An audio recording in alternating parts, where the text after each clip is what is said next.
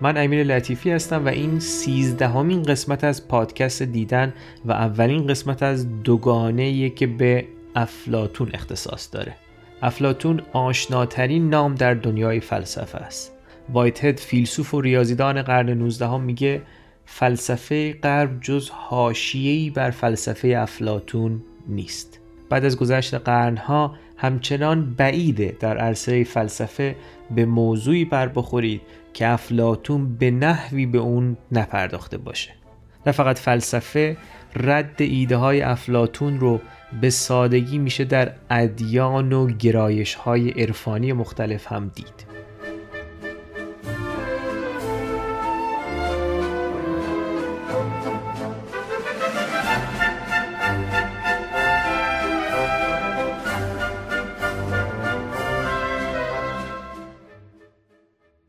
افلاتون قرن پنجم و چهارم پیش از میلاد میزیست.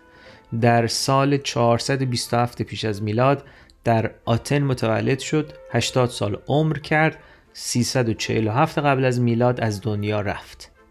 خانواده افلاتون اشرافی و از نظر سیاسی قدرتمند بودند.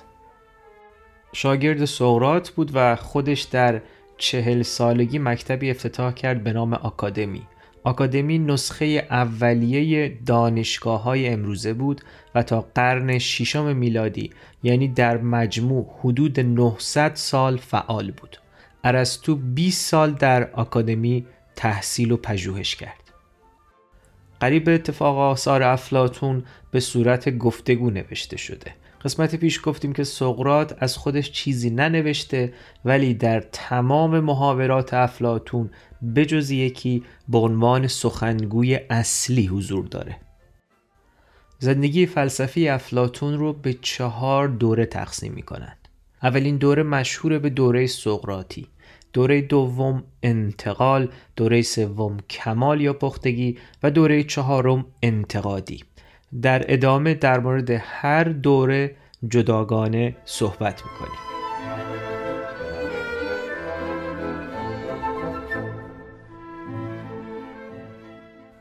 دوره اول سقراطی.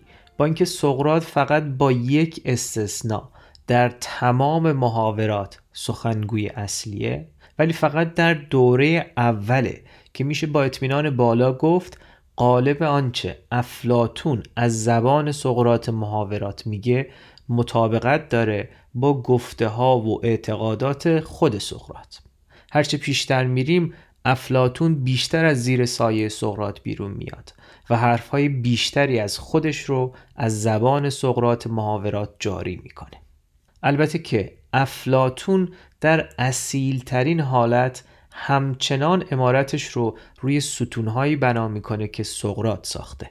خودش هم تا پایان عمر از سقرات با احترام و ارادت یاد می‌کنه. قسمت پیش به آموزه های مربوط به دوره سقراطی اشاره کردیم. سقراطی که افلاتون در این دوره ازش می نویسه در جستجوی تعاریف کلیه در جستجوی تعریف دینداری نه کارهای دیندارانه. در جستجوی تعریف خود زیبایی نه این مجسم و اون انسان زیبا. در جستجوی خود دوستی خود شجاعت خود عشق خود عدالت و خود چیزهای دیگه. در این دوره همچنین به نفس روح یا به یونانی پسوخه به عنوان جزء نامیرا و ماندگار وجود انسان در مقابل بدن فانی می‌پردازه. دیدگاه قایت شناسانه داره و در هر چیزی دنبال قایته خیر واقعی و برترین قایت برای انسان رو تأمین سعادت روح می‌دونه. تحقیق فلسفی رو با اظهار نادانی شروع می‌کنه و با پرسش و پاسخ از جزئیات به سمت تعاریف کلی پیش میره و به این روش میگه دیالکتیک. افلاتون در دوره سقراطی علاوه بر محاوره آپولوژی که به دفاعیات سقراط می‌پردازه چند محاوره دیگر رو هم به سقرات و سرانجامش اختصاص داده. دومین دوره زندگی فلسفی افلاتون مشهور به دوره انتقال. به این جهت که این دوره افلاتون سقراطی رو به دوره سوم یعنی دوره کمال و پختگی انتقال میده. از دقدقه های اصلی افلاتون در این دوره نقد سوفستایان و نقد سوفستایی گریه قسمت یازدهم که به سوفستایان اختصاص داشت گفتیم که سوفستایان معلمان سخنوری و معتقد به نسبی گرایی بودند. یعنی برخلاف افلاتون و سقرات در جستجوی ذات حقیقی چیزها نبودند. یعنی به وجود خود خوبی خود زیبایی و خود عدالت و غیره باور نداشتند. معتقد بودند که این مفاهیم نسبی هستند و در نسبت با باورهای شخصی افراد شکل می گیرند در نتیجه اعتقاد داشتن هر کسی مجاز با بکارگیری قدرت اقنا و سخنوری حقایق نسبی رو به شکلی نمایان کنه که نفع شخصیش بیشتر تأمین بشه. در دوره انتقال افلاتون نظریه معرفت شناسی تسکار یا یاداوری یا به یونانی آنامسیس رو صورتبندی می‌کنه.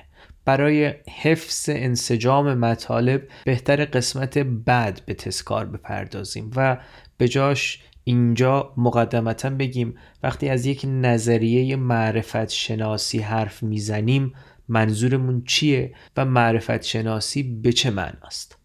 ما در ادامه مسیر این پادکست با این اصطلاح متناوبا سر کار خواهیم داشت. برای سادگی بیشتر بدون هیچ اشکالی می‌تونیم شناخت رو در این اصطلاح جایگزین معرفت کنیم. یعنی بگیم شناخت شناسی. هر معنی که از شناخت توی ذهنتون دارید تفاوتی نمی‌کنه. برای هر شناختی همیشه دو بخش لازمه. موضوع شناخت و فائل شناخت. برای شناخت هدفونی که توی گوشتونه احتمالا هم هدفون لازمه و هم شما که قراره از هدفون شناخت به دست بیارید. هدفون موضوع متعلق شیء object یا ابژه شناخته. شما فاعل شناسا subject یا سوژه شناختید. در ادبیات زندگی روزمره معمولا subject یا سوژه رو به معنای متفاوتی به کار می‌بریم مثلا وقتی میگیم سوژه عکاسی منظورمون چیزیه که جلوی دوربینه نه کسی که پشت دوربینه. بهتره در بحث های فلسفی معنای روزمره سوژه رو به کل فراموش کنید. اینجا سوژه و subject شمای پشت دوربینید. اونی که جلوی دوربینه موضوع متعلق شی object یا ابژه است. اگر با این مقدمه در مورد معرفت و اجزای سازندش برگردیم به شناخت شناسی کارمون آسون میشه. شناخت شناسی نوعی شناخته که موضوع شناسایی خود شناخته یا خود شناساییه. بذارید یک مثال بیارم. اگر کسی از شما در مورد هدفونتون بپرسه در مورد معرفت شما از هدفونتون پرسیده. موضوع خود هدفونه. ولی اگر بپرسه چطور فهمیدید که هدفونتون مثلا سیاه بیسیم سبک و غیره پرسشش یک پرسش معرفت شناختیه. اگر این پرسش رو یک فیلسوف بپرسه احتمالا در پاسخهای شما به دنبال کشف فرایندیه که با ادراک حسی هدفون جزئی شروع شده با پردازش و ترکیب این ادراکات با دانسته ها و مفاهیم کلی و پیشینی شما ادامه پیدا کرده و در نهایت منتهی به شناخت شما از این هدفون مشخص شده. تجربه ادراک حسی، عقل، فاهمه، باور، دانش، علم، یادگیری، حافظه، یادآوری اینها از جمله اموری هستند که معرفت شناسی به اونها می‌پردازه. در مواجهه با هر موضوعی هدف معرفت شناسی تبیین چگونگی کسب شناخت از اون موضوع معرفت شناسی یکی از شاخه های اصلی تحقیقات فلسفیه تسکار به این معنی یک نظریه معرفت شناختیه که در جهت تبیین و توضیح امکان و چگونگی شناخت تلاش می‌کنه که قسمت بعد بهش مفصلا خواهیم پرداخت.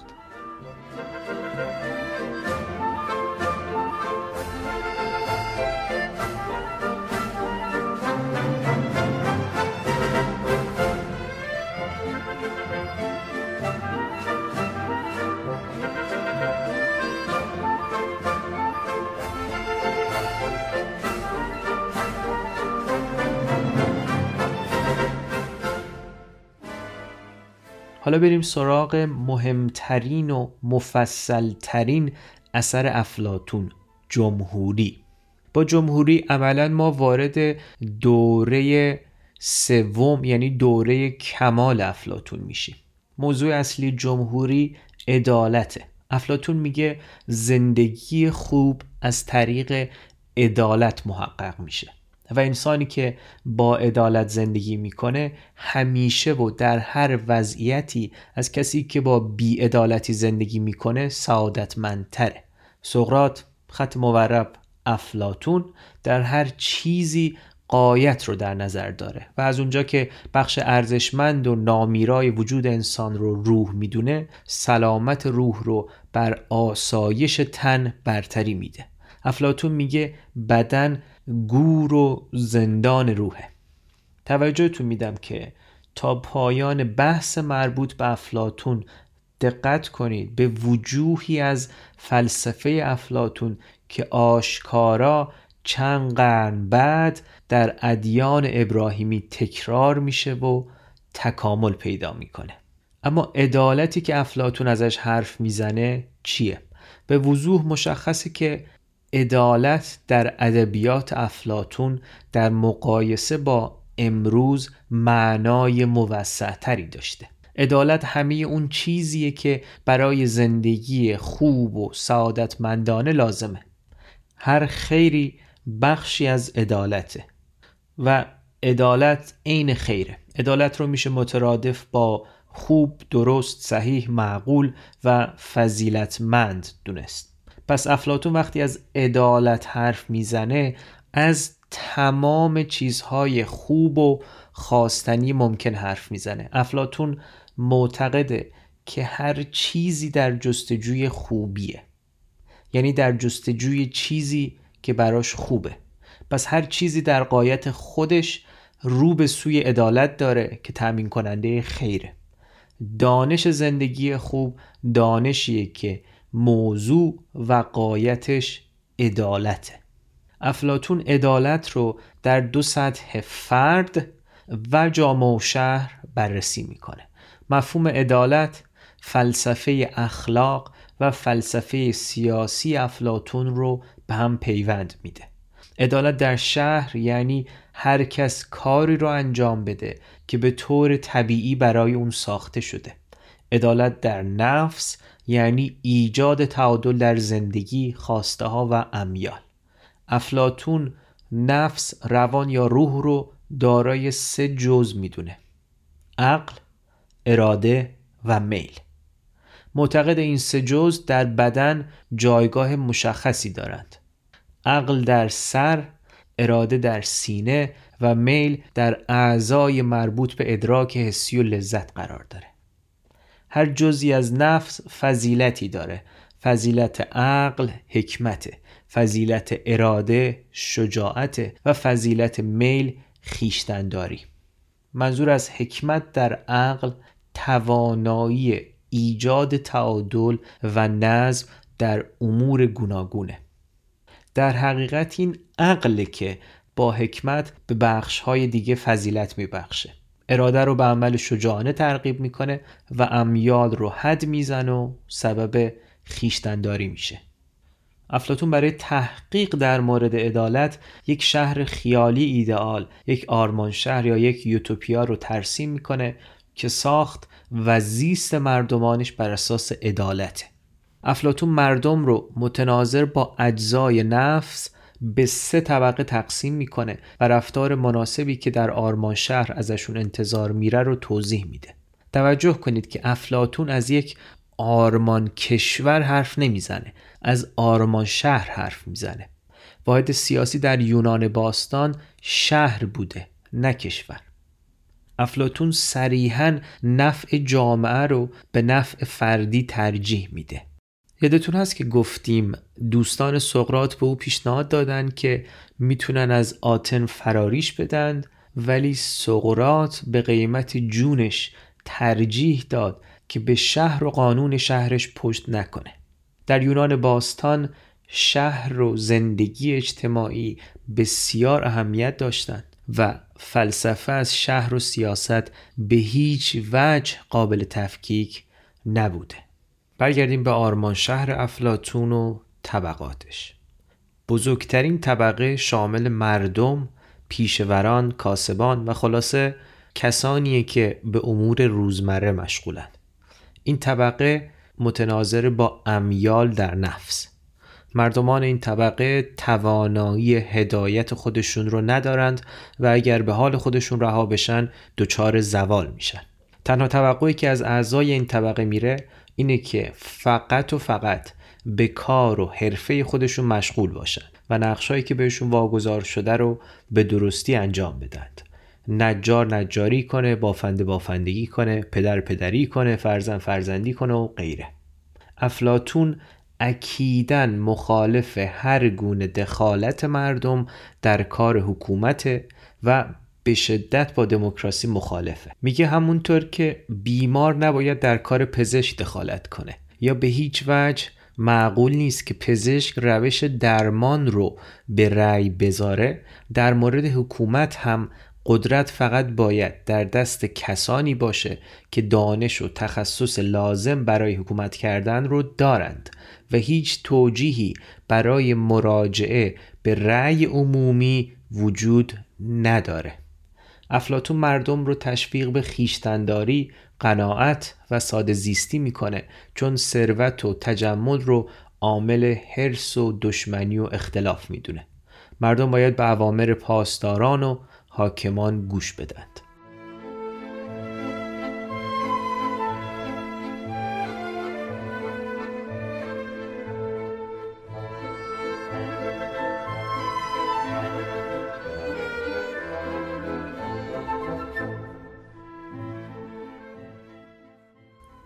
طبقه بعدی پاسداران یا نگهبانان متناظر با بخش اراده در نفسند. فضیلت این طبقه همون فضیلت اراده است یعنی شجاعت. پاسداران بازوی عملیاتی ارجمندترین طبقه آرمان شهر یعنی طبقه حاکمانند. پاسداران کارگزاران حکومتند. دو وظیفه دارند. به دست گرفتن امور عملی حکومت جهت برقراری عدالت و دفاع از شهر در برابر تهدید خارجی. پاسداران به هیچ کس و هیچ چیز به جز شهرشون نباید وابسته و دلبسته باشند. به همین دلیل افلاتون میگه اعضای این گروه نباید از خودشون چیزی داشته باشند و باید به صورت اشتراکی زندگی کنند. حتی در زن و فرزند هم باید شریک باشند. افلاتون به دلایل تربیتی و اصلاح نژادی قوانین سختی در مورد روابط جنسی داره. پاسداری که با اجازه و انتخاب قانون امکان همبستری با کسی رو پیدا می‌کنه حق نداره ادعای مالکیت روی زوجش داشته باشه. اگر فرزند بیاره اجازه نداره فرزند رو خودش بزرگ کنه. حتی نباید از اینکه فرزند اوورده مطلع بشه. حاصل این زندگی اشتراکی تربیت پاسداران جانبرکفیه که فقط و فقط در خدمت وطنند علاوه بر این محدودیت ها افلاتون برای تربیت این طبقه یک برنامه پنجاه ساله منسجم داره که از تولد شروع میشه و شامل آموزش ریاضی، موسیقی، ورزش، توانایی های نظامی و دیالکتیک و غیر است. اما پاسداران فقط کارگزارند. خودشون تصمیم گیرنده نیستند. گفتیم که معادل اراده در نفسند و متناظر سینه در بدن. عقلی که به اراده جهت میده و سر که بدن رو حمایت می‌کنه. در جامعه هم این طبقه حاکمانه که جامعه رو اداره می‌کنه.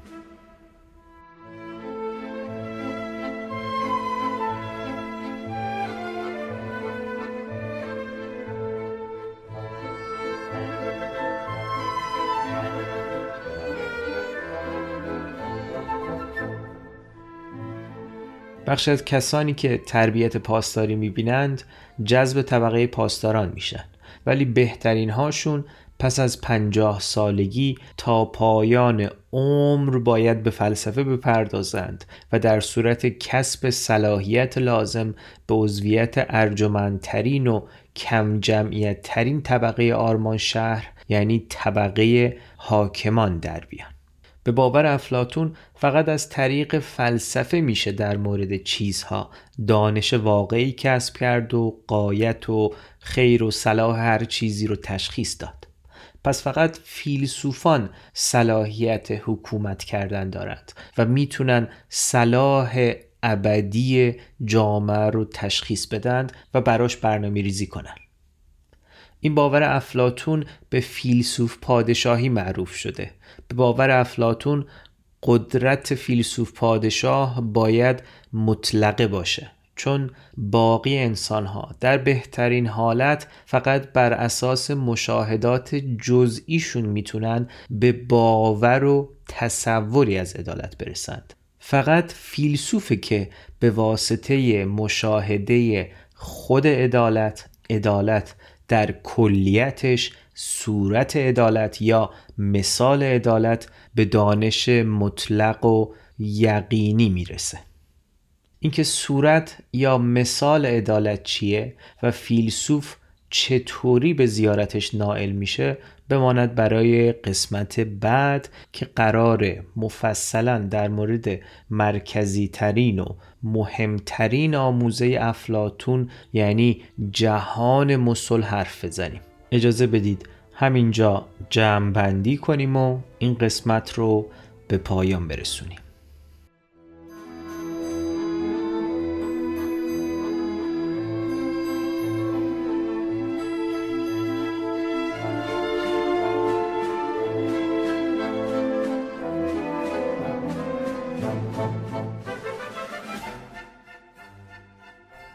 در این قسمت گفتیم زندگی فلسفی افلاتون شامل چهار دوره سقراطی انتقال، کمال و انتقادیه.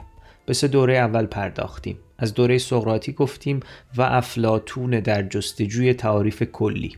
در مورد دوره انتقال حرف زدیم و تقابل افلاتون ذاتگرا که در جستجوی خود چیز هاست با سوفستایان نسبیگرا. وارد دوره کمال شدیم با بررسی مهمترین اثر افلاتون جمهوری عمدتا به فلسفه اخلاق و فلسفه سیاسی افلاتون پرداختیم. در مورد نفس حرف زدیم که سه جز داره. میل که فضیلتش خیشتنداری اراده که فضیلتش شجاعت و عقل که وظیفش حکمت و ایجاد تعادل و فضیلت. از آرمان شهر افلاتونی گفتیم که سه طبقه داره شامل مردم عادی متناظر با میل، پاسداران متناظر با اراده و شاه فیلسوفان متناظر با عقل. گفتیم عدالت در مورد مردم عادی یعنی هر کسی به کار خودش بپردازه، ساده زیست باشه و فرمانبردار پاسداران. از وظیفه پاسداران در برقراری عدالت و امنیت گفتیم که پیش نیازش تعهد کامل به شهره. از دوره پنجاه ساله تربیت و پرورش پاسداران حرف زدیم. اشاره کردیم به پاسدارانی که بعد از این دوره پنجاه ساله به فلسفه می‌پردازند و اگر صلاحیت داشته باشند به عضویت طبقه فیلسوف پادشاهان در میان. گفتیم که به نظر افلاتون تنها راه سعادت شهر رو تمام بشریت حکومت مطلقه فیلسوفه. گفتیم همگان تصوری از عدالت دارند و فیلسوفه که دانش دقیق و مطلق از صورت و مثال عدالت داره. در پایان مثل قسمت قبل تکرار می‌کنم که هیچ توضیح و تفسیری نمی‌تونه جای متن خود فیلسوف رو بگیره. قسمت قبل پیشنهاد داده بودم که دفاعی از افلاتون رو بخونید. حالا می‌خوام جمهوری رو پیشنهاد کنم. ترجمه فارسی جمهوری از مرحوم لطفی هم در مجموع آثار افلاتون موجوده هم به صورت جدا چاپ شده. جمهوری مهمترین اثر افلاتون روان نوشته شده به شکل محاوره است. تمثیل و استوره داره ارزش ادبی هم داره و خلاصه خواندنیه. کل محاورات افلاتون خواندنی هستند به دلیل بسیار زیادی. افلاتون اولین فیلسوفیه که همه آثارش به جا مونده. تاثیرگذارترین فیلسوف تاریخ و خانش محاوراتش بر اساس سیر تاریخی تجربه منحصر به فردیه. تجربه ای که نشون میده فلسفه یک موجود زنده و پویاست. از ناکجا و غیب و موجودات بیگانه صادر نمیشه. حاصل زندگی انسانهایی که تاریخ و جغرافیا دارند سرزمین و زمانه و گذشتگان مشخصی دارند. مخالف برخی و دنبال روی کسانی هستند. رشد می کنند مستقل و پخته میشند امیدها و رویاهایی دارند.